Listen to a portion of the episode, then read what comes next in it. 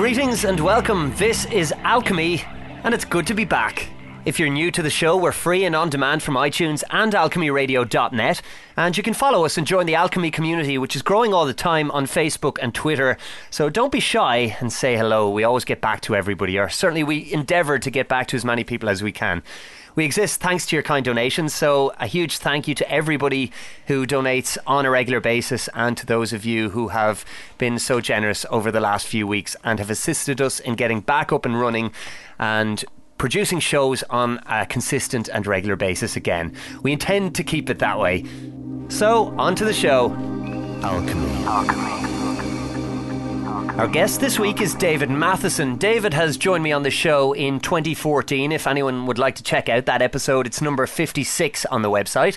And David's area of expertise is the decoding of celestial metaphor. It's a fascinating topic. We had a great chat last year, and I'm really looking forward to talking to him now again on alchemy. So, David, you're very welcome back. How are things? Hi, John. Thanks very much for uh, having me on Alchemy Radio, and, and I'm really happy to be here. And congratulations to you. Also, it sounds like you've been busy with some creative work on your end. Yeah, the creative juices have been flowing musically with me, and delighted that Alchemy is back up and running now on a regular basis and with some consistency. So uh, the stars are aligning, which is kind of apt considering we're speaking because the last time we spoke, it was about the undying stars. But you've a new book out, which is entitled Star Myths of the World and How to Interpret Them, Volume 1. So, we don't have to ask you about your background because the listeners will already be familiar with you. So, tell us about the new book and what it's all about. Sure. Thanks, John. The uh, the the original intention was not really to do a multi-volume work. I thought, oh, I'm going to show. Well, actually, it was interesting that it was a reader who uh, has recommended some some great other literature that I uh, you know have enjoyed looking into. In fact, he's uh, somebody who I, I uh, email through email sent me uh, the idea of uh, learning about Peter Kingsley, who's a really fascinating scholar of ancient Greece and um, philosophy, and really beyond philosophy. But he uh, also said, you know, it would be great if there were a way. You keep putting out these interesting um, explications of this or that myth and how it relates to the stars.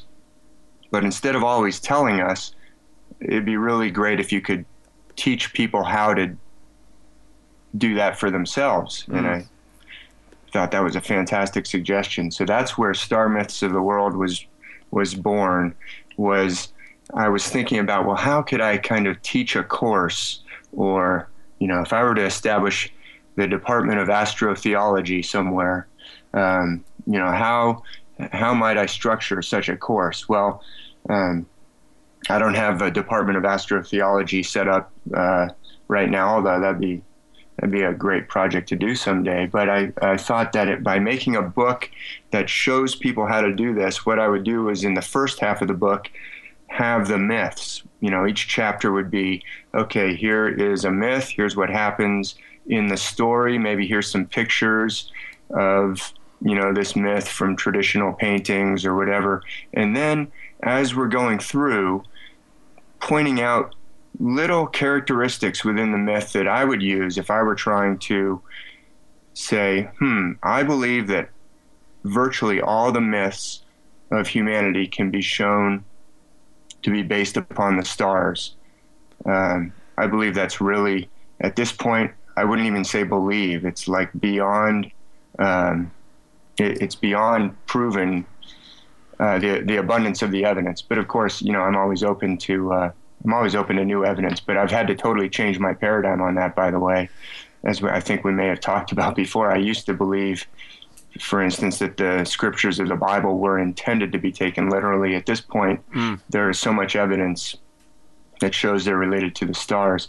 Anyway, the the as I go through the book, each chapter in the first half just talks about the myth itself and points out certain characteristic details. Hey, you might want to pay attention to this. And then at the end, I say, now you can turn to page 320 to see my interpretation of this. And that's where we find another chapter. So it's like the myths are in there twice. The first half of the book talking about the myth side, the second half of the book explaining uh, with a picture of the stars. Here's the constellations that I think are running around in this story.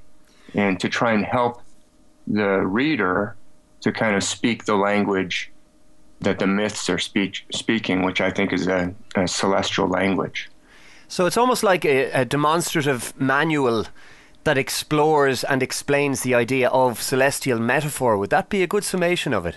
That's that's exactly right, John. Um, I really had two intentions with the book. One, to show that this is going on uh, by using myths from representative myths from virtually every continent uh, that there's been human cultures. Yeah. I don't know of any from Antarctica at this point, but um, you know, Africa, Australia, um, Japan, China. That's why I started to say I thought this was all going to be done in one volume, and I was going to go through Africa, Australia, the Americas, the Pacific Islands, mm. China, India, Japan, Greek myths, Norse myths, the Bible.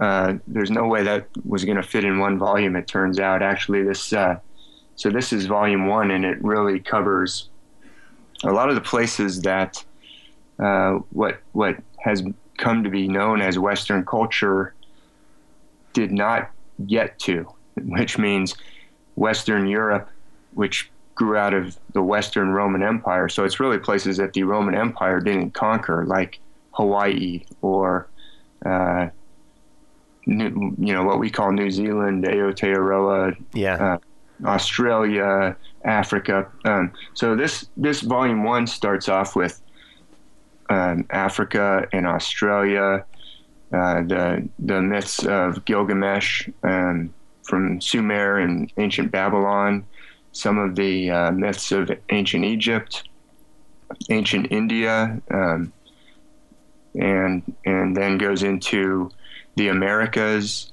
the um, Pacific Island, you know, the Maya, some some of what remains of the Maya mythology. Uh, a lot of that was deliberately overthrown and destroyed, and deliberately texts were deliberately burned, which is of course tragic.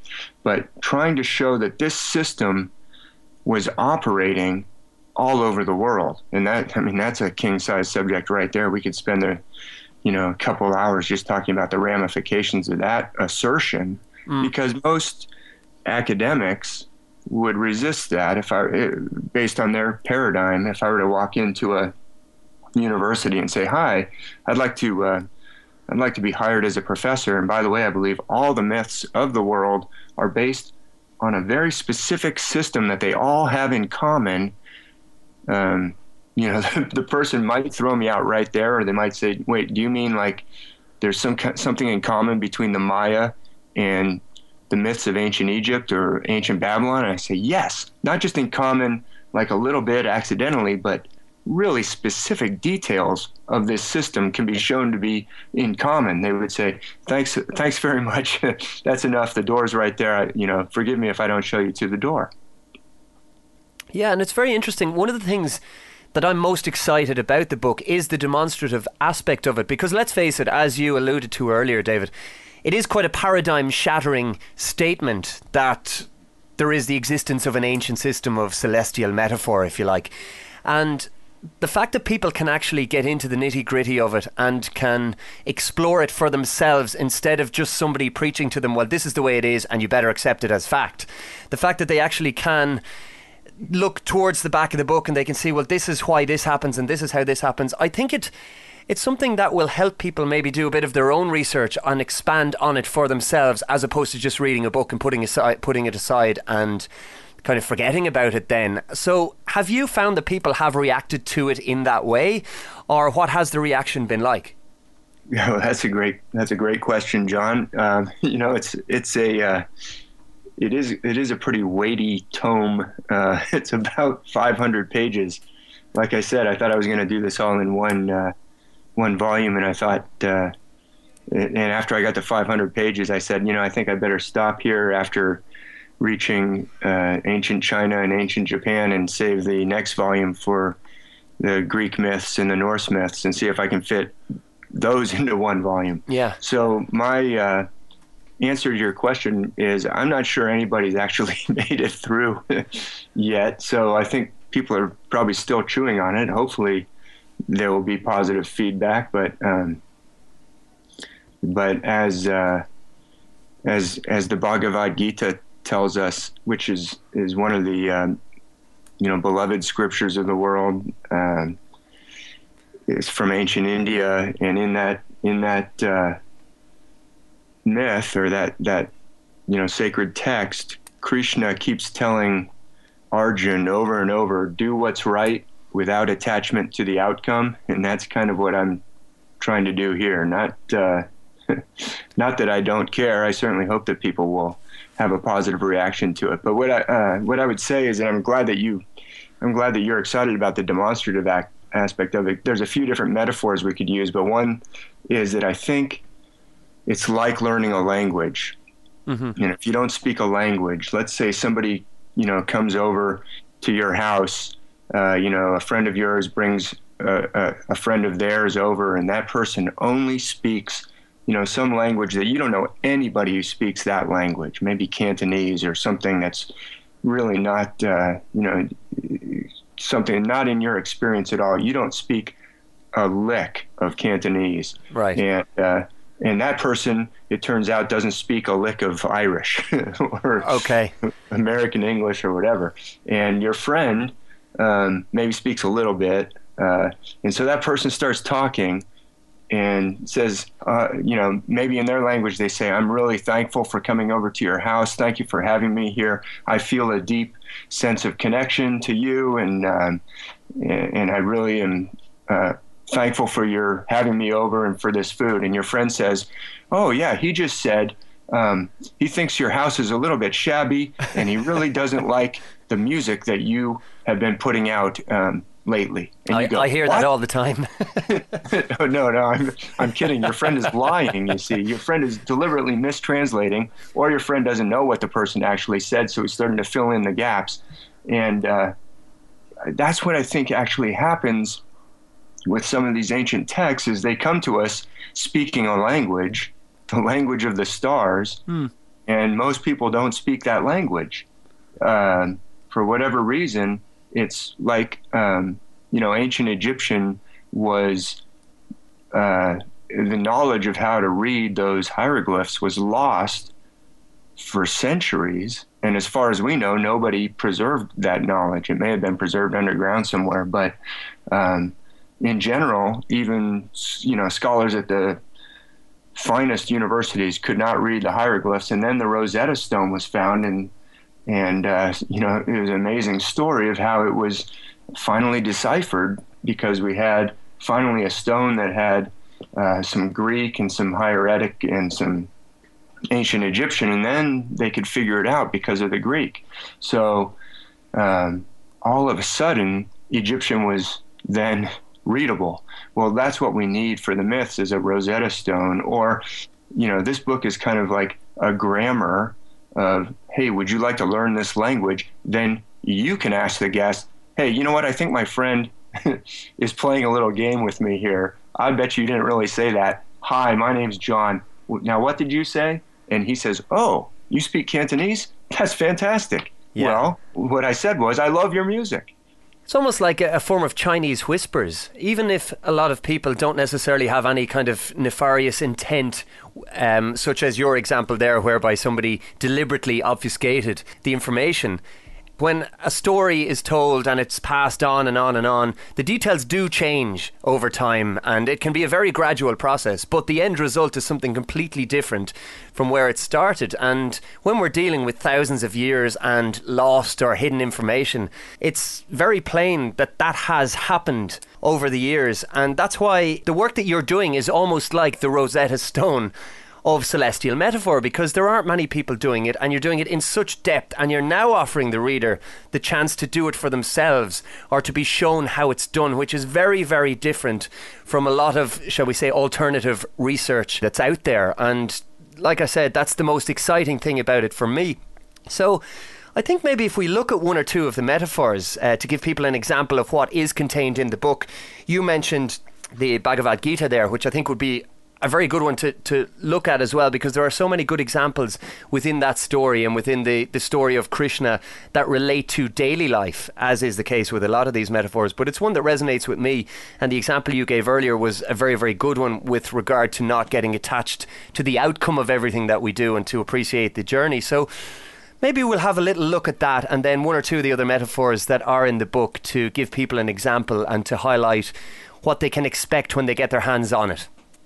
Yeah, great. Thanks. Um, I, I, think that is a great, great place to start. I'd just like to say that um, what you just said there was just a ton of uh, insightful and interesting directions uh, uh, of what you just said. It, it's interesting to me that you said it's like a game of Chinese whispers because over here, if you said I can kind of guess what you're talking about, but over here, I think the game we're talking, uh, we're both talking about, they call it telephone. Oh, so okay. It's, okay. it's funny that you know there's even little language um, you know differences and language is an interesting subject that we can maybe loop back into this conversation if we get to it um, mm-hmm. with this bit about uh, Krishna and Arjun. Um, but so so as I was saying, this book does cover ancient India and ancient China, and I think it's it's actually very interesting that many in the West, you know, beginning with the you know the 1960s in a large large numbers, but uh, certainly even before that, you had people turning to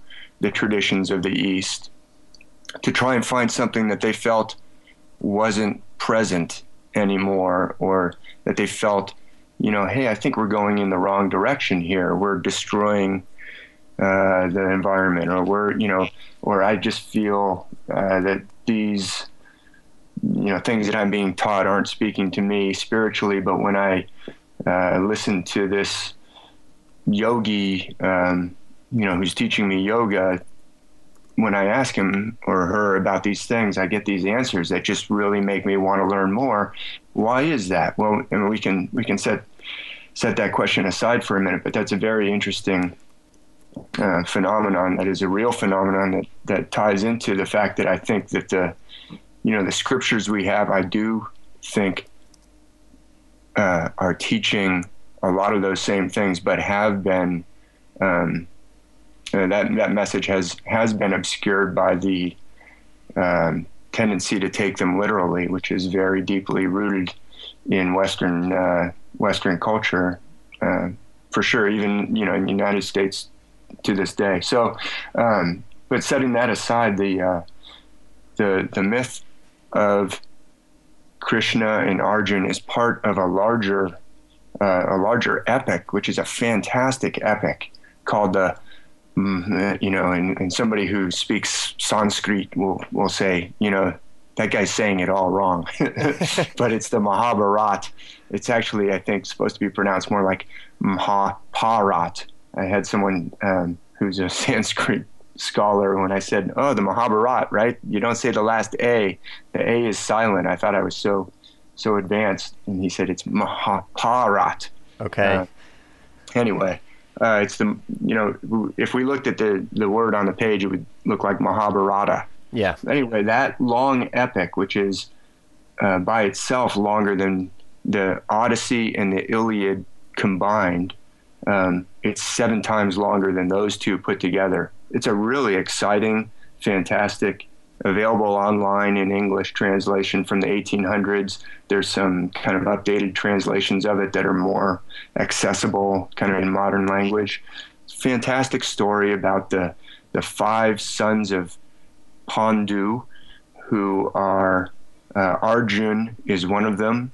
Another one is Bhima, and like I said, I'm probably saying the names not quite perfectly. If someone from India would say, "Oh, he's not quite saying that right," but anyway, these are these interesting characters, kind of like Hercules or um, you know Jason and the Argonauts from ancient Greece. Mm-hmm. And Arjun is one of them. He's a great bowman. He's got a fantastic skill with the bow, and there's going to be this great, tremendous battle, kind of like the Trojan War. The Greeks versus the Trojans in the Trojan War, which I believe is a completely celestial metaphor.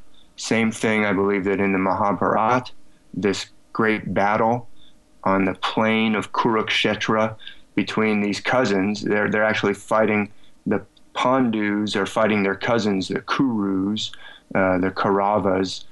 They're all descended from Parat or Bharat, which actually Maha means great, like the Maharishi or the Maharaja. Mm-hmm. And Bharat, it's interesting, I haven't actually looked into this. Bharat is one of the brothers of Rama. There's another Indian epic, Sanskrit epic, the Ramayana. Stop me if I go on too many tangents here, but one of his brothers is named Bharat. Well, it's interesting because you're in Great Britain. Um, I don't know if there's a connection there, but Bharat Mahabharat means great family of Bharat, or the great, you know, it's like great brat. It's interesting because there's a, little bit of a linguistic connection there. Anyway, I've gone pretty far afield on my. No, I think that's very interesting though as well because uh, there is no doubt. The more I look into linguistics and the use of green language and that kind of thing, there's no doubt that languages are even they can seem so far removed, there is always some kind of connection. And quite often, as your work demonstrates, it comes back to celestial metaphor. And let's face it, back in ancient times, the sky was much more readily acceptable because people didn't live in the same kind of light pollution at night that we do with big cities and electricity and that kind of thing. They had different forms of technology and they used the stars all the time and far more aware than those of us, certainly in modern Western culture, would be on average. So, no, I think that's a good point that you bring up. Well, and it's it's it, you know, like I said, it's something you, you could go, you could spend a lifetime just studying one of these epics. But anyway, um, yeah, what you said about the stars. I mean, it gets dark now in the wintertime here about 4:30. Nobody would be staying up till 2 a.m. looking at a, a computer screen uh, back in back in those days, but they could go outside and just see the dazzling. And it's I think it's just a fantastic um, hobby or or um, additional window to add to your life if you're at all able to do it to get out to um, a dark place. If you can do it every night, that's really the best. If you can go about the same time each night, because then you will start to become familiar with the progression of the stars throughout the year which is part of this whole language, is that you know right now Orion is just dominating in the in the prime time viewing hours between sundown and midnight. I mean, Orion is just this glorious constellation with the most bright stars, um, you know, per per count and per capita mm-hmm. of any constellation out there. But then during the summer, you're going to have the Scorp- Scorpio is going to be up instead of Orion at the same time of night. So that's um, just fantastic additional inexpensive basically free thing hobby that you can add into your life that I think it just you know if you can walk your dog at the same time each night and get a view of each of the different horizons as you maybe take a round trip back to your house that's a great way to become familiar kind of with all the stars in the different directions but uh, um, yeah, uh, so I think they were more more attuned to the stars, and also I just throw this in. We can come back to it or not. Yeah, finding the constellations can be frustrating. I'm not going to uh, I'm not going to sugarcoat it. It's just not easy to say, oh yeah, that's a crab, or that's Virgo the Virgin, does not, or Libra, the scales, does not really leap out of the sky at you. Orion does leap out of the sky at you. Everyone can look at that and say, whoa, that's a warrior. Look at that. Um, or that's a, you know, a giant, whatever. Um, but some of the constellations are pretty tricky to see. And the diagrams that were given, that we are given are not that helpful. Even in this modern age, if you go on like Wikipedia or something, the outlines for a constellation will often be totally unhelpful. Mm, I agree fully. It's really, really difficult. And yeah, and so um, I was really, really blessed uh, as a child. My dad got me these books by an author called H.A. Rey, who most people if I said that in the context of stars, wouldn't know who I was talking about. But if I said that's the author, along with his wife Margaret Rey, uh, do you know? Curious George, is it? Is there you the go. Guy? It's yeah. Curious George's creator. I knew it rang a bell. Also, yeah, and he's also, you know, he and his wife made Curious George, and he also illustrated a book about how to see the stars, one for children. That's the first one my dad got me. And then one that's called The Stars A New Way to See Them. And in that book, it was first published in 50, 1952, he laments the uh, outlining system that we have. He says, you know, this isn't really very helpful, not easy to remember it when you go out, you know, these diagrams that we're given. If you look up in the sky, you don't see that. Uh, these these outlines that some people have offered don't really help. I'm going to come up with a way. Well, he did. And not only did, did he come up with a way, I'm not sure he wasn't in touch with some ancient uh, wisdom somehow because his the characteristics when you use his outlines, then these characteristics that are in all of the myths start to jump out at you. So, and we'll get, we'll finally get back to Krishna and uh, the Bhagavad Gita. mm-hmm. But for instance, the arm of Virgo, Virgo has some distinctive features to her. She's an extremely important constellation. She's in the zodiac. She comes up in this volume one quite a bit. Volume two, I'm getting into some other um, constellations that didn't even uh, show up in volume one. But Virgo is a really central figure. She's got an outstretched arm. And this outstretched arm of Virgo shows up in a lot of different myths. Sometimes she is um, wielding a sword. Sometimes she has her arm reached out to, let's say, pluck the fruit off maybe a tree of knowledge. Yep. Okay. Sometimes she may be reaching out to hand that fruit to her husband, Adam. Um, so the, that distinctive feature of Virgo, if you understand that she's got this outstretched arm, then you can start to see in a myth if they say, you know, then she reached out her hand and took such and such. You go, huh, I wonder if they're giving me a hint there. She reached out her hand. I wonder if they're trying to point me to Virgo as opposed to, say, the constellation Andromeda.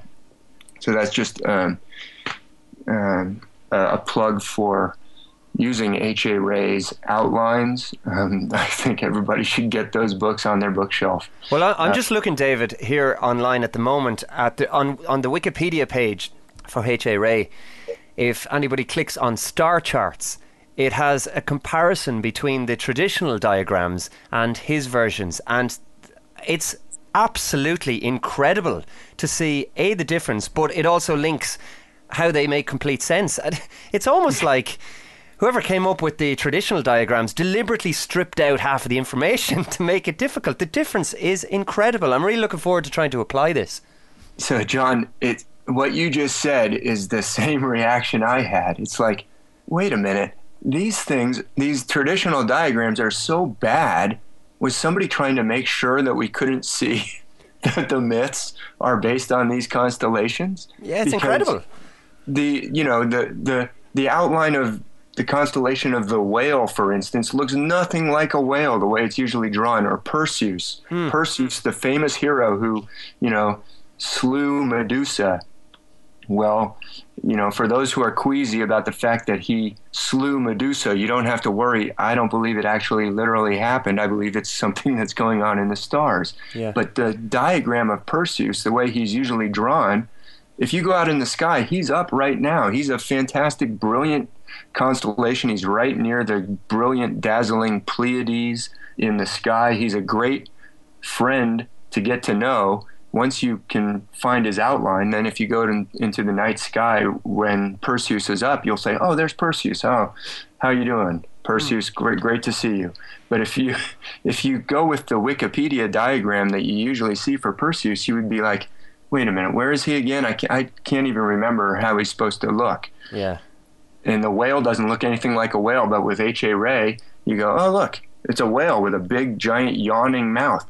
And what's really interesting is then you can go back to Greek pottery, ancient Greece, 500 BC, and there's Perseus next to this yawning head, and you go, oh, well, that's the whale. Look at that. That, that, that painter must have known, you know, and, and he lived a long time before H.A. Rey. So how did H.A. Rey? That's an interesting subject for another day. So let's get into the, the Mahabharata Yeah. and the Bhagavad Gita that I took.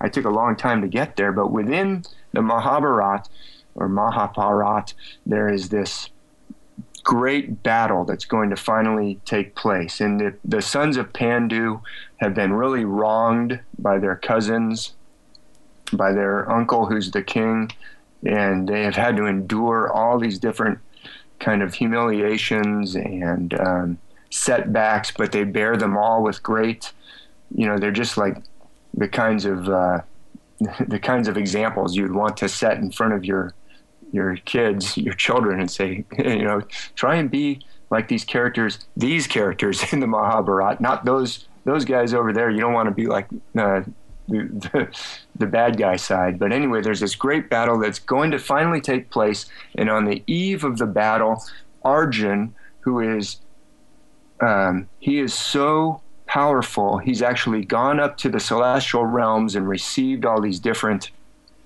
celestial weapons which that's a whole other interesting subject. That these these weapons, the stars are some kind, somehow a weapon um, that the gods can give to humanity. I think they're spiritual weapons um, for our spiritual benefit. Mm-hmm. Um, they could also be misused, I guess, uh, like any weapon, right? But uh, so Arjun is this super tremendously powerful warrior, and on the last, the night before the battle, he's he's going, you know what? I don't even think I want to get into this battle. I don't want to fight against my uncles and my cousins. I know I'm going to end up slaying all of my relations because I'm so powerful. And um, prior to the battle, Krishna, the Lord Krishna, Sri Krishna, has um, has said to both sides, "Hey, you know, I really want you guys to settle this without fighting." Um, but if if the Kurus insist on war, I want both sides. I, I really love you both. Choose one side. I'll give you a million of my warriors. One side. I'll go over to that side and help them, but I won't fight for them. I'll just be in a non-combatant role. And of course, the bad guy cousin immediately says, "Give me the million warriors." I'm, thank you very much. Um, well, actually, uh, I said that wrong. Krishna says, "Arjun, you get to pick first," and Arjun says, well, I'd much rather have you with me, Krishna, than a million warriors. And his cousin, the leader of the other side who's caused all these problems, the, the text says he smiled inside because he's like, how could Arjun be so stupid? Thank goodness, I get the million warriors. So Krishna acts as the charioteer for Arjun. Um, like uh, like Mahabharata, the last day I think is silent. It's spelled Arjuna. Okay you may have seen that. But anyway, he's this great bowman, but they fight from these kind of war chariots, and Krishna is going to be his charioteer. So, in this uh, scene, the, the the battle lines are drawn up, and and Arjun says, "You know, Krishna, uh, bring me in between the battle lines here. I want to look around. You know, I think I'm just going to throw my weapons away." And I don't care if they just kill me in the first few minutes. I don't want to fight. I'm, I think this is horrible. And Krishna says, listen, Arjun, um, in this life, we have, we have to do our duty and uh, we have to do what's right and we have to not be attached to the outcome. And he basically says that a million different ways, or 80 different ways. Um, and he says, it's actually your destiny is to fight in this battle. And um, what I want you to remember is don't be attached to the outcome. Whether don't do it for personal gain, and don't um, don't worry if things don't go the way that they're supposed to go. So that's a one level of the message of the Bhagavad Gita, and then it just goes down about a million more levels from there. Um, and what I'll say is also um, there's a very clear celestial metaphor. Arjun is a constellation. Krishna is a constellation, I believe, and I and I show you the evidence in the book, and I've actually shown this on my blog as well.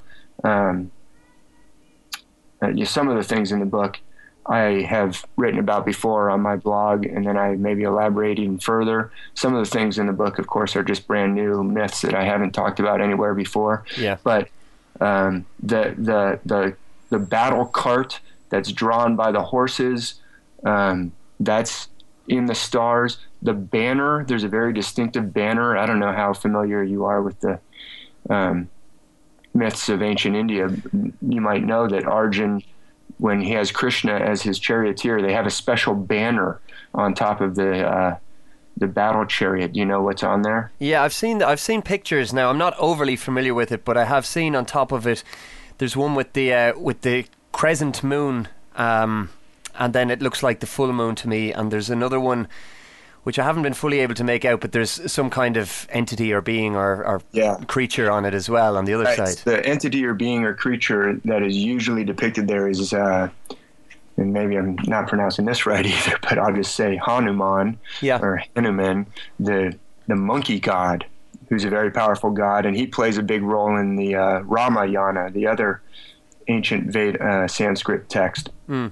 Anyway, that identifies where we are in the sky. So those those actual um, details in the story help us to see that it's a celestial metaphor. But then, you know, then we can get into well, what does it mean? But I'll stop there, not not to rush too far ahead of myself. That's basically the whole Bhagavad Gita is Krishna talking to Arjun, saying, "Listen, you actually have to do this. It's you have to go into this battle." Don't become attached to the outcome. Just do what's right. That and and I believe you know that this. So I'll just say at the outset, I believe this whole battle is a metaphor. It's not saying, okay, let's go to war and don't worry about the outcome. That's absolutely not what I'm talking about here. In fact, you know the the the Pan Pandu, the five sons of Pandu, make it very clear they don't want war. They're very willing to uh, not have war. This is not a pro-war epic. It's a celestial metaphor, just like the Trojan War, mm. where the Greeks represent a certain part of the heavenly cycles and the Trojans represent a certain part of the heavenly cycles. Same thing in the Mahabharata. The sons of Pandu represent the, I believe, the months of the year when the sun is on its way up when the days are getting longer than the nights and daytime is triumphing over nighttime, and the other guys, they represent the part of the year where night triumphs over day. Well, it's it's right for us to have that part of the year where night triumphs over day, but it would be uh, they'd be usurping their authority if they said, "Hey, and we never want to let day have its time." you know, yeah. and that's basically what they're saying. And so the the sons of Pandu say, "Look, you got to give us it will just take five cottages. We'll just take five little huts. Just give us that back and we won't go to war with you which might be like the five summer months. But um, they, they basically say we don't want to fight but you know but uh, anyway there's this big battle is i believe a celestial metaphor. And you did mention then what does it mean or why but I'll, I'll give you my take on it as you've been speaking there and as you've been describing it. And I was just kind of correlating it with some of the old Celtic myths that I would have been familiar with growing up in Ireland. A lot of it seems to come back to the adage, which many, many people think there's something sinister about it, as above, so below, which would be espoused by many secret societies around the world down through the ages.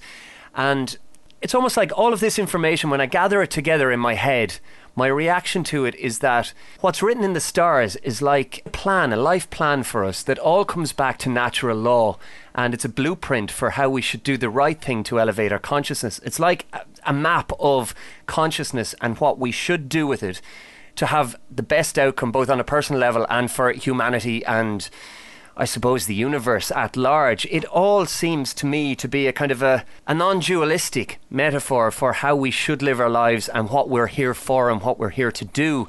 And it's the complete antithesis of what Western culture, certainly as somebody who has grown up within Western culture, what that represents and what it is. And there is a conspiratorial aspect because we've already spoken there, or, or, alluded to at least, how some of the message may have been deliberately hidden in the past, or it almost seems like that. I think for those who may have an agenda, if the powers that be or the powers that shouldn't be with an agenda are out there, it's certainly in their interests to obfuscate that message and to hide the plan and the blueprint. Because if we're able to decode it, as you do in your work, there is a very, very powerful message for how we should live our lives there, and it doesn't in any way tally with how those powers that shouldn't be want us to do it because there's no benefit to them. We're not going to have war. We're not going to have these systems of control that exist currently and that we've all grown up with and that most people seem to accept, I think it's really, really powerful. And that's the message that your work, and again, I'm just reminded of it as you speak. That's the message that I have taken from your work over the last kind of 18 months since it first came to my attention. Would you agree with me there? Would you totally disagree? Or any of the feedback that you do receive to your work, would it correlate with any of it? Oh, those are some great insights and sentiments you just expressed, John. I um, I totally agree with what you're saying. I think you made some really insightful points there. I would say I think maybe the last time I'm it's a metaphor I use quite a bit, but the original Karate Kid, you know, where Mr. Miyagi is teaching Daniel-san, mm. he uses metaphors essentially, or he uses an esoteric means of teaching him karate. Look, Daniel needs help he needs help. He's you know he's he's in California. He's moved to California from New Jersey, and he's getting beat up all the time. Yeah. Mr. Miyagi teaches him karate.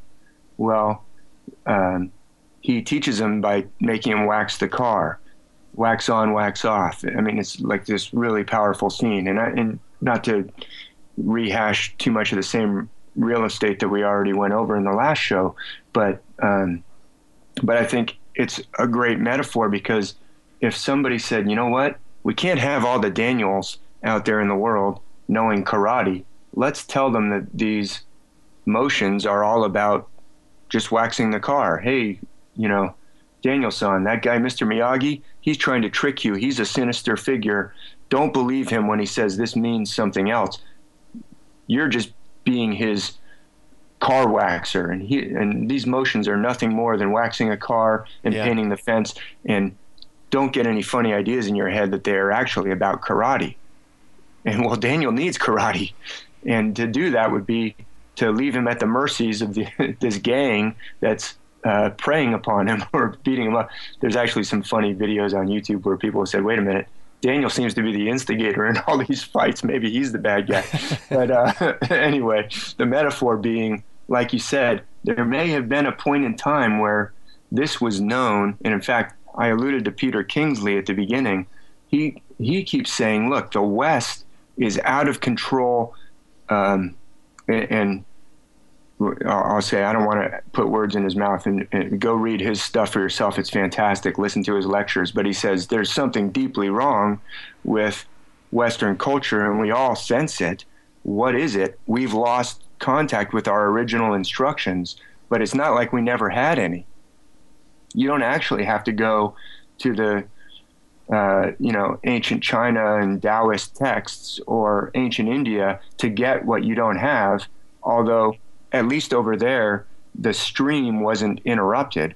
But the problem here is we have to get back to our original instructions. And this was known in ancient Greece. This was known, I would say, in ancient Egypt. This was known in ancient Ireland. You know, it's, we could talk about the story of the dun cow. I don't know how you say it, but you know the uh, the the the um, the the myths of ancient Ireland are also celestial in nature. You can see this anyway.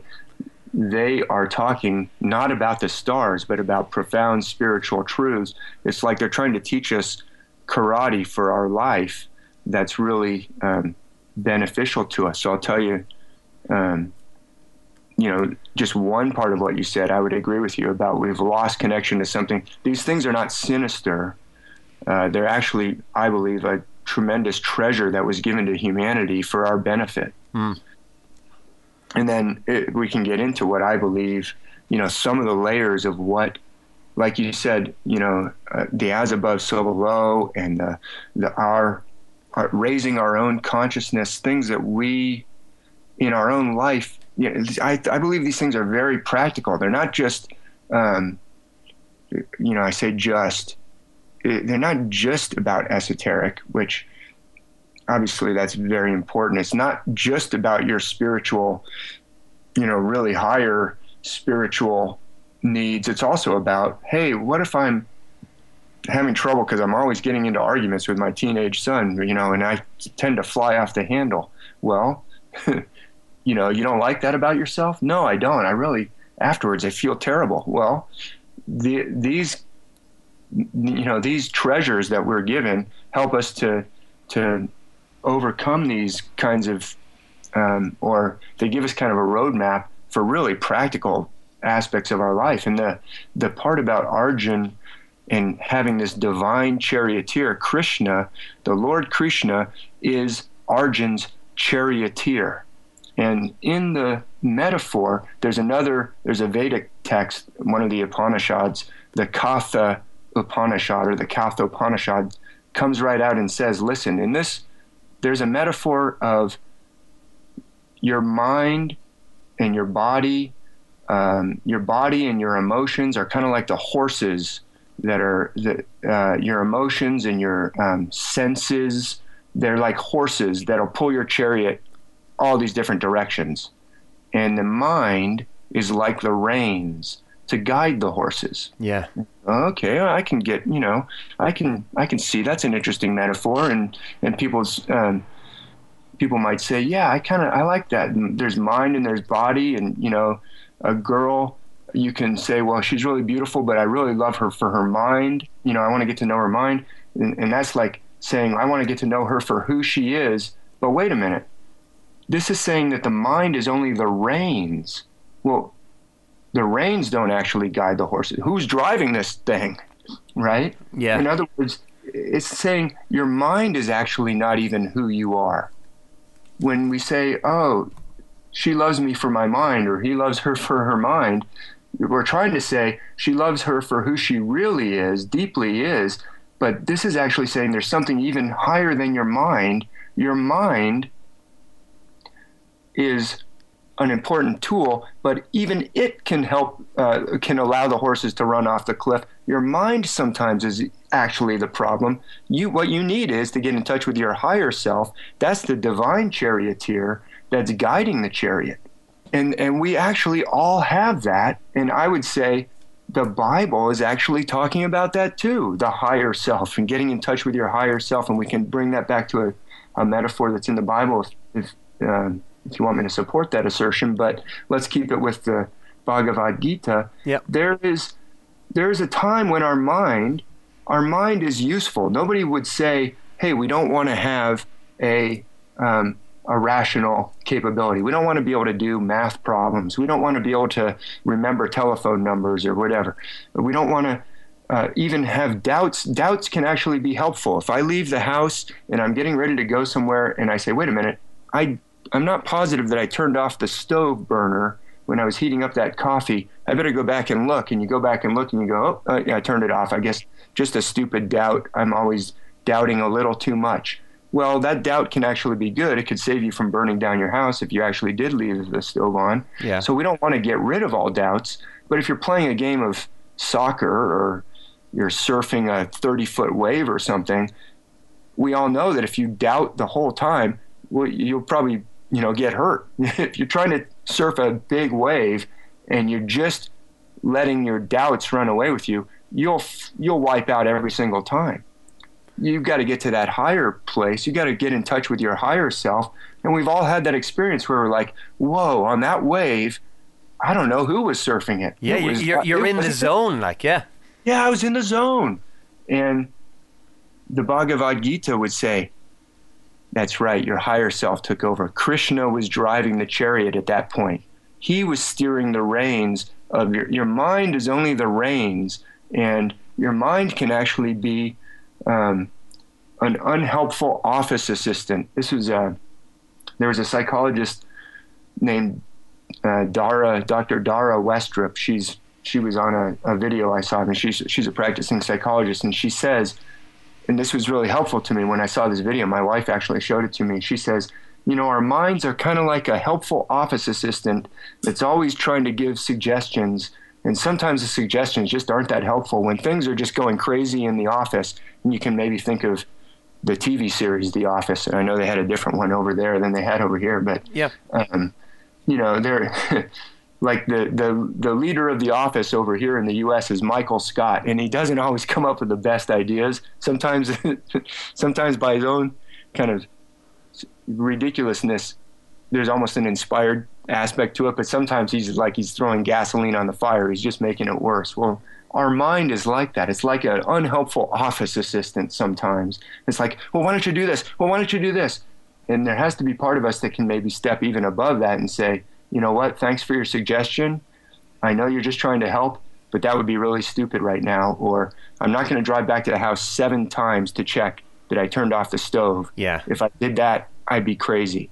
Right? You can let your mind run away with you. We all know this. So we mm-hmm. have to get into, and it's a real thing your higher self is a real phenomenon. I mean, there's these videos on the web of, you know, like famous dad catches where a dad who's like asleep on the couch, and moms do it too. In fact, my wife, there's a story about how she did this where the guy's asleep on the couch. He puts out his hand and, the, and catches the baby like at the last second that's about to fall off.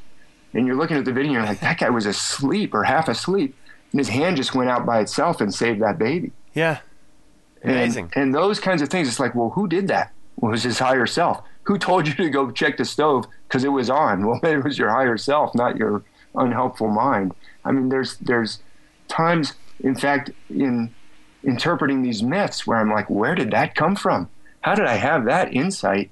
Who had that insight? I don't even think, you know, I'd like to take credit for that insight, but I don't think I can. It's like it came to me from another world and probably as a musician you've had that experience. Absolutely. I mean there are times where a song will seem to materialize in the space of a couple of hours and you could have spent two months previously on something and you were banging your head against a wall and all of a sudden something seems to appear from nowhere. And i remember listening to an interview most people would be familiar with the song by queen uh, bohemian rhapsody and many, many music critics over the years would have speculated. I mean, how was that song ever written? It's like no other song that has ever been written before or since.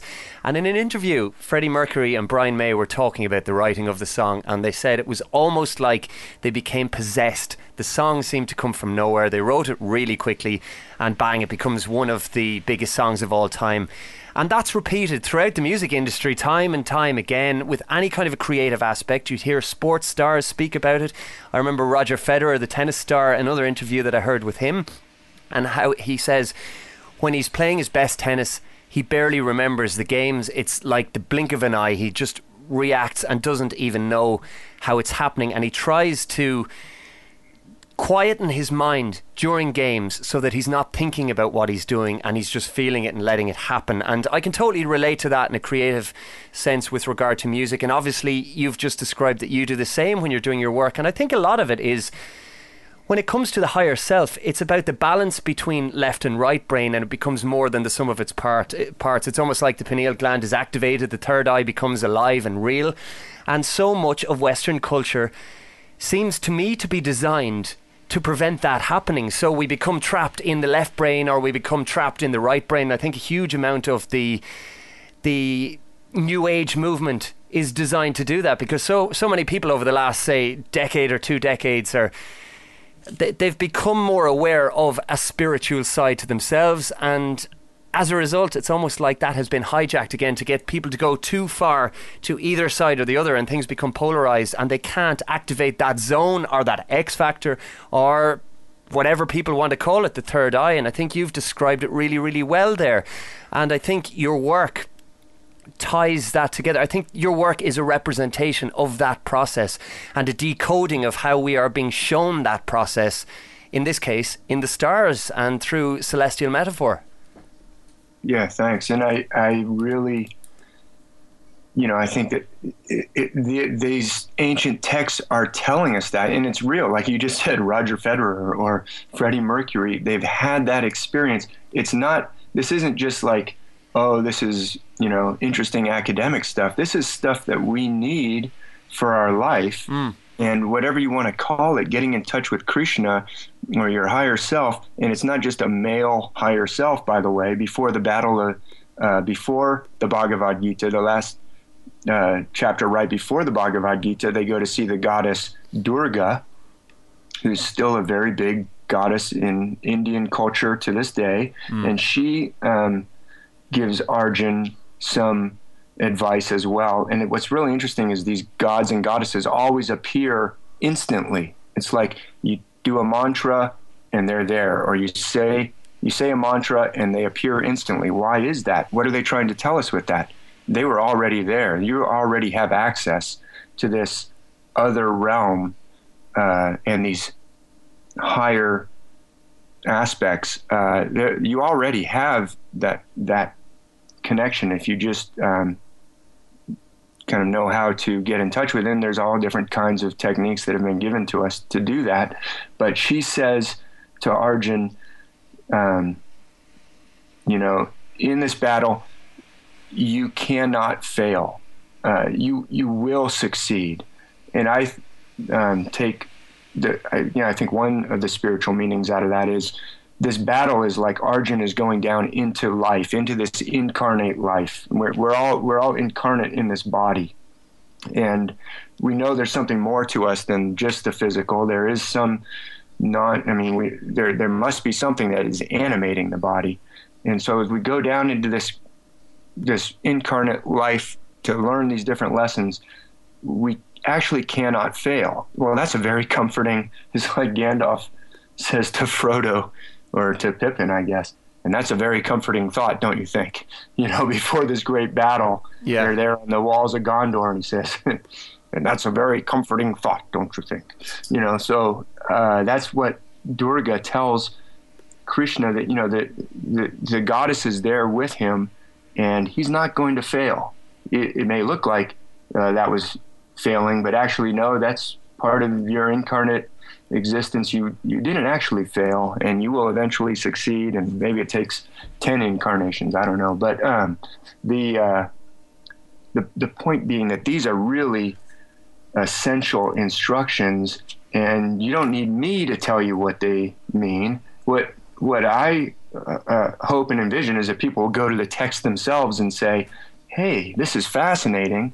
I'm seeing these in a whole new way. I'm able to um, relate to them in a whole new way. Now that I realize that they're esoteric and they're trying to tell me something, now I can go to that myth about Perseus and the Gorgon and Medusa and ask it what it means and, and meditate on it because now I know, hey, this isn't really supposed to be a, a story that stops with there was this hero and he cut off the head of Medusa. No, it actually has some deep spiritual meaning for you. It's actually about your journey. It's actually about your metaphorical battle here on Earth. Um, so I think that it's in, in, intensely practical um, as well as um, essential to to to turn to these you know myths and and the last thing I'll say on, on that particular point is that's how Mr. Miyagi taught Daniel-san, by the way. He didn't say, hey, when this kick is coming at your head, hold up your arm at just this uh, angle and make this kind of circle as if you were waxing a car and do it at about this speed and about this height and stop your hand right here. Because then what would happen? Daniel's doubting mind would go, wait a minute, would that really work? I'm not sure that would stop. Uh, have you seen how Johnny kicks? He kicks really hard. Yeah. Um, w- what if he does this instead of kicking? All these doubts would crowd in and get in the way. Mr. Miyagi goes right to the source. He bypasses all that and he does it using metaphors. He says, "Let's wax the let's wax the car." And that doubting part of Daniel's mind goes to sleep and then it, it, because that doubting part of her mind is useful for some things, but not for everything. Maybe not for writing songs or writing or playing tennis or or or doing other certain things. It's got its purpose, but it it should not be driving the chariot. We don't want Michael Scott of the office driving our chariot. We want the higher self doing that. So, um, so that's kind of where I would that's what I would say on that point. No, I think that's very very powerful and for those people who do like to get quite analytical about things and you've you've described perfectly how the mind is a very useful tool provided it's used correctly. And I said before that left versus right brain and the balance there. And I think it all correlates.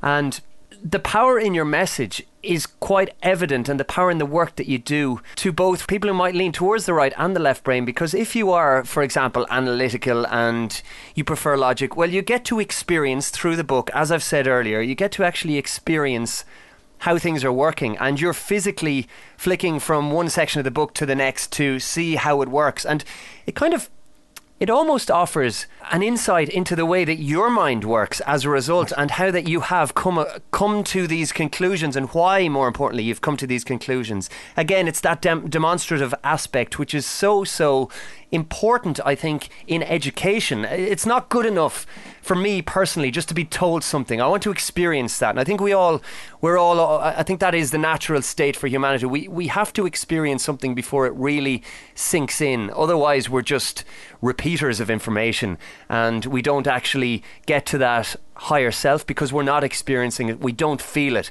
And information can be felt. People might think that I'm totally off the bat here, but I do think that information can be felt as well as just processed in a mind state. And that's when we really get to the crux of the matter and what something is all about. And that's what allows us to get into the zone, in a sense. Is that something that you would agree with with regard to the new book, David? Well, absolutely. What you just said, John, I think is really important, where you said information can be felt that is it, it can be known in a different way. I mean, Mr. Miyagi, to just return to this, I think, very helpful metaphor, doesn't say, okay, Daniel-san, when Daniel-san says, why am I waxing your car all day? I'm just being your servant here. Cut this out. You know, I'm done with this.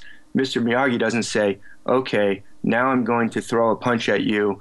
And he just says, show me wax on, wax off. And he throws the punch. He yells and he punches at him and Daniel-san blocks it. Yeah. And he feels it.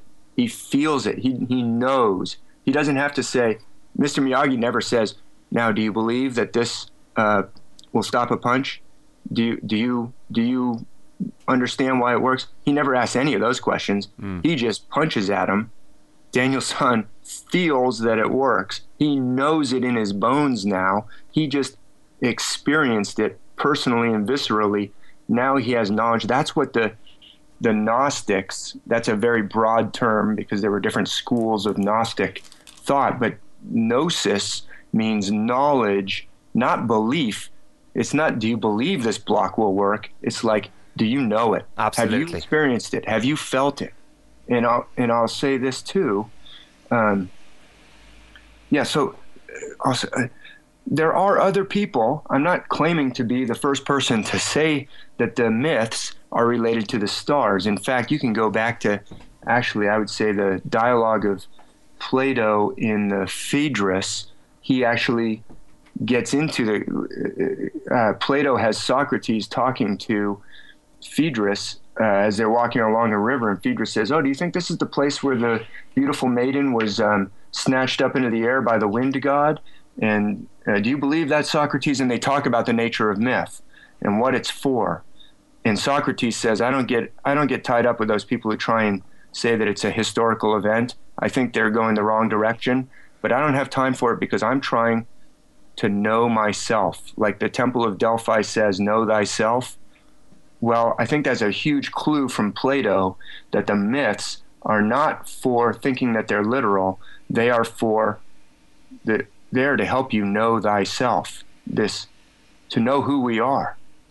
And so what I'm saying here isn't new. There have been, um, you know, as I've, I've, referred to, Hamlet's Mill was very, very uh, seminal text for me uh, in going in this direction. In 1969, they were talking about look at all these myths are related to the celestial cycles. Mm. And um, we can talk more about it's kind of a difficult book to read. They're not systematic about it. I'm trying to be very systematic here, but the big question is why? What's it all for? And they basically say, look, it's like this gigantic ruined architecture.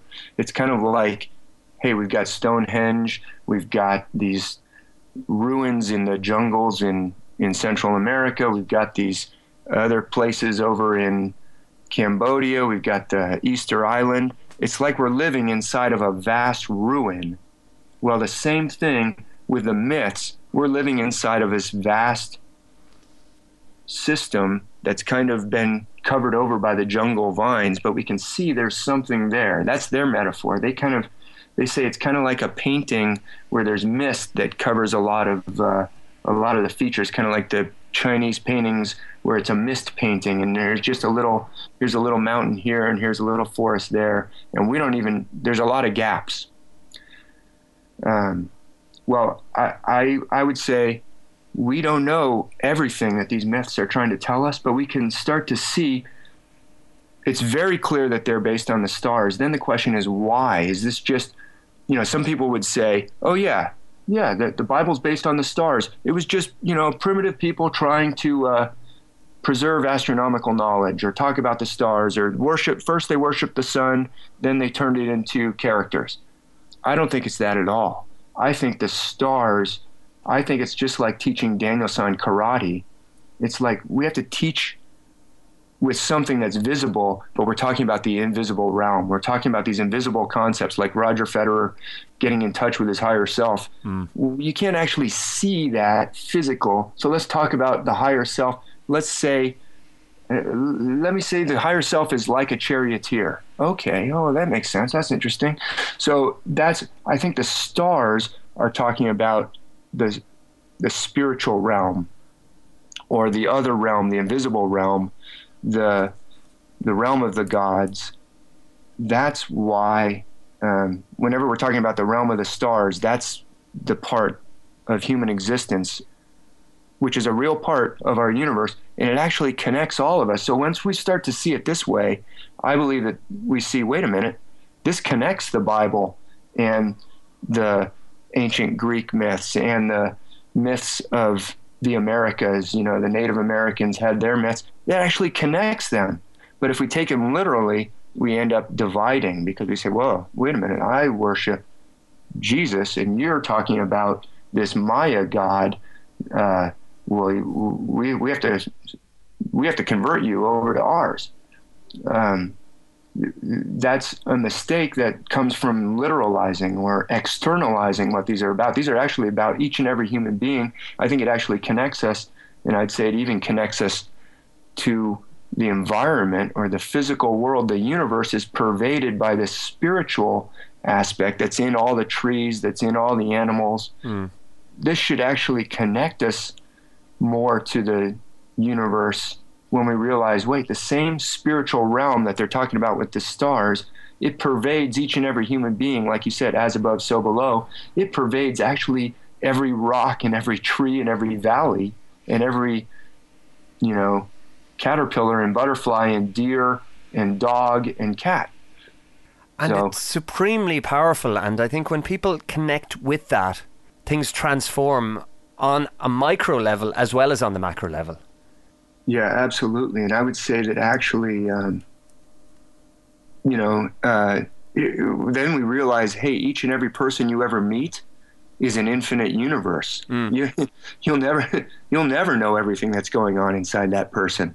They are an infinite universe, and that's why violence is so wrong, because it's like smashing an infinite universe when you, you know, seek to destroy another human being. Um, I mean, there's so many levels that, that the uh, things that they were telling us are so applicable to every single aspect of the here and now. But one thing I also wanted to say, something you um, said earlier that triggered um, this thought. I think it was when you were saying, you know, yeah, the mind is a tool. It can be, it can get away with us, but it's not it's not like we want to get rid of it. Yeah. We, don't want to get rid of our left brain or whatever. I, that, I thought that was a good place to maybe bring in, and like you said, my own experience. I used to believe the Bible was literal. Well, in the Bible, we actually have a, a metaphor that's, I believe, very similar to Arjun and Krishna, Krishna being the higher self, in the story of Thomas, doubting Thomas. Yeah. See, doubting Thomas, um, and Thomas is actually referred to in the scriptures that we have that were included in the canon. Canon uh, meaning the measuring, the yardstick. So the ones that there's actually like a cannon bone in a horse because it's about a yard long, or I guess it's like a yardstick, or maybe it's a foot long. It's like a the cannon bone in a horse. So cannon means a measuring stick. So the the texts that were included in what we today call the Bible are called the canon, the measuring. They made it onto the measuring stick. Everything else got cut off. But even in the scriptures that were included in the canon, Thomas is referred to as the twin. He's got a Greek um, kind of last name, or it's kind of like you know Conan the Barbarian. He has an an appellation of the barbarian. Mm-hmm. Thomas is called Thomas the Twin, or Thomas Didymus, or Didymos. Uh, Thomas the Twin. Well, who's he a who's he a twin of? Well, we don't actually know. There's nothing in the scriptures that tell us who he's a twin of, but there are some Gnostic texts. The Gnostics, again, being all about this hey, knowledge, these things are for you to know something that you need to know. There's Gnostic books that were discovered buried uh, in, in Egypt. One of them is called the Gospel of Thomas. There's another one that's called the Book of Thomas. He was a very important figure. And in one of those texts, Jesus actually addresses Thomas and says, You're my twin. So that's who his twin is. Jesus is his twin. Mm. And, and if you're taking it literally, you would say, Wait a minute. Uh, no, that's a problem. We got to cut that out because in the Christmas story that we're all about to celebrate, there's nothing about a twin. There's nothing about they went into the inn, and then they went to the manger, and then she gave birth to twins. And we don't see little Christmas scenes with two babies in the manger. Yeah. So, but if you're taking it literally, you have a problem with that. If you're saying what this is esoteric or it's it's a metaphor, Thomas as the twin, to I believe that Thomas is representing our you know, our doubting mind, all that left brain that we were talking about, he's got a role. There's a place for Thomas. And when Thomas doubts, um, you're probably familiar with the story. What happens? All the disciples have seen Jesus after the resurrection, but not Thomas. He wasn't there, he was out. And they say, Hey, we saw Jesus. And he says, What? I don't believe it. what? It's I gotta true. see it. It's just I gotta real. feel it. I gotta and and when when Jesus finally appears to Thomas, does Jesus say to Thomas, Oh, you bad, doubting disciple, you're the worst. I can't believe you doubted. He doesn't say any of that. He doesn't upbraid Thomas at all. He knows that Thomas is being, it's like our mind, the office assistant, is trying to be helpful. Thomas is doing his job of critically thinking or left brain doubting. Jesus doesn't say, don't be like that, but he does say, come here and feel and put your hand right here, put your finger right here. Yeah. Feel it's the exact same thing we were just talking about. Experience it for yourself. Now, do you believe? and Thomas then says, he confesses, he makes this confession. He says, My Lord and my God, which I believe it's the higher self has to rule over the doubting part of our mind. We cannot make that our master. mm. That shouldn't be the part of our. There's a part of our brain that we need to get in touch with our mind, our higher self, that has to actually be above. And that's when we meditate or do yoga or work on all these different things that have been given to humanity to help us in this regard. That's how we can then, when our teenage son says something to us that pushes our buttons, and our mind wants to react like, wait a minute, you don't talk to me like that, kid. Mm. Uh, our higher self can be detached and say, hold on, mind, is that really the most helpful way to deal with this problem? I realize he's being disrespectful, but let's just step aside for a second because if you just fight fire with fire, you're just going to escalate the situation. Maybe we can try and, uh, you know, Thomas, hold on.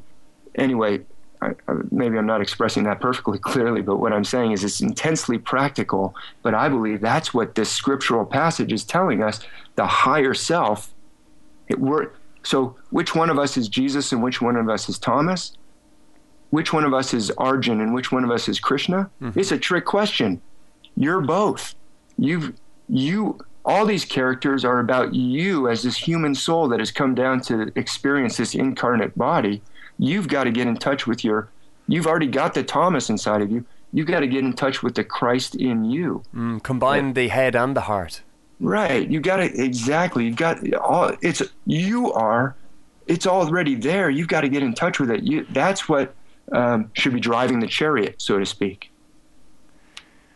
I think that's really profound and as you were speaking there david i was just thinking the new age throws out so many self-help manuals um, the vast majority of which are about selling books and catchphrases and throwaway bits and pieces that are actually of no use to anybody.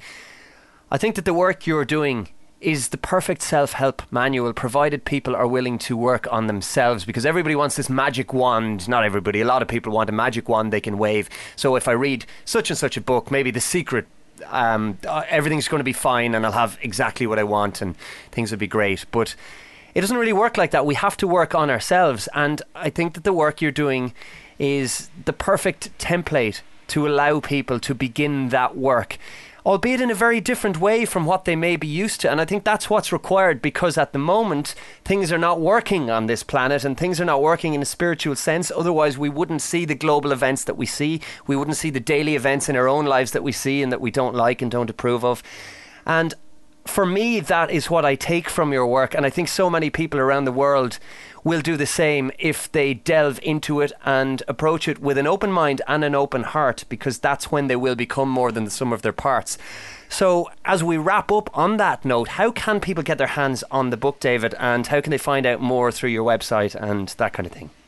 Yeah, thank you, John. I, I appreciate that uh, sentiment you just expressed. And I'll say, you know, really, I'm not the teacher here. I think what I'm trying to point people to is these texts, these ancient sacred scriptures, whether they're the Bhagavad Gita or the ancient traditions of, you know, your people. If you're from the Hawaiian Islands, the stories of Maui, there, these messages are in there you know, don't ask me what they mean. That's the so back to that metaphor. Just I'll tell you in a second how to get the books, but the metaphor at the beginning, you know, that visitor from another country who speaks a language. What we want to be able to do is, wouldn't it be great if we could go to that person ourselves instead of saying, "Hey, thanks, buddy, for misinterpreting."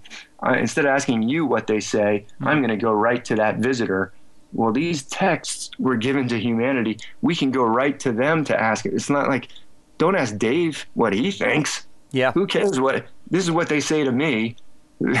you may think I'm totally mixed up about that. Go ask the Greek myths for yourself. Go ask the Bible for yourself what it's trying to say to you, and and um, and it'll tell you. And I think it'll keep telling you, you know, at deeper and deeper levels all throughout your life. So um, I have a website, davidmathisen.com. In fact, it's really easy to find. If you just type in Mathisen and stars on any sort of a, a search, I think probably some stuff will come up um, that will get you to. I've got a very extensive blog that's been going for many years, um, but uh, the the website davidmathisen.com. I've tried to kind of uh, give you some chapter headings that will send you to various blog posts over the years from different different subjects, and then when you get to that blog there are links to find the book. Um, I think I've linked up to Barnes and Noble and Amazon. Mm-hmm. But if you're in, you know, the UK, you probably have a different Amazon than we do. Or what I would say is, hey, support your local bookstore. You can go to your bookstore and ask them to order it for you, and I'm sure they'd be happy to do that. You can even, here's another way, you can go to your local library and say, hey, could you order this book? I think you should have it. Then you can read it, and then someone else can read it too, you know, because it's in the library. Or go to your university and say, hey, why don't you order this? You know, do you have a process for book recommendations? And then they, then they can order it, and then you can read it for free. Um, I've got lots of stuff online that you can find, uh, davidmathisen.com, and um, so it's it's it's distributed by Ingram, which is like one of the biggest distribution channels in the world. So I think any bookstore can order it. It might take them a few weeks to get it, or you know, I don't know how fast it'll get to your part of the world, but uh, you can get it on Amazon. You can get it from your local bookstore in your hometown.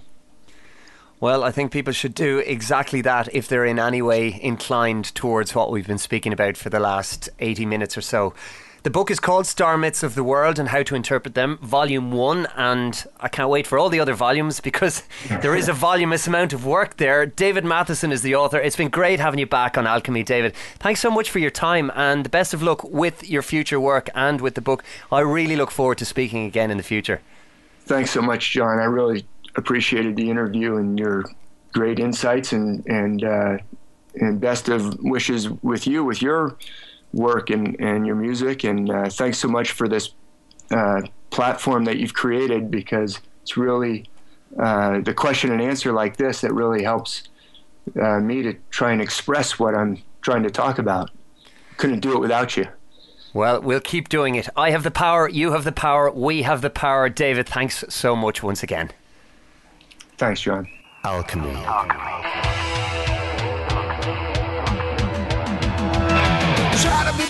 cause you're only a man,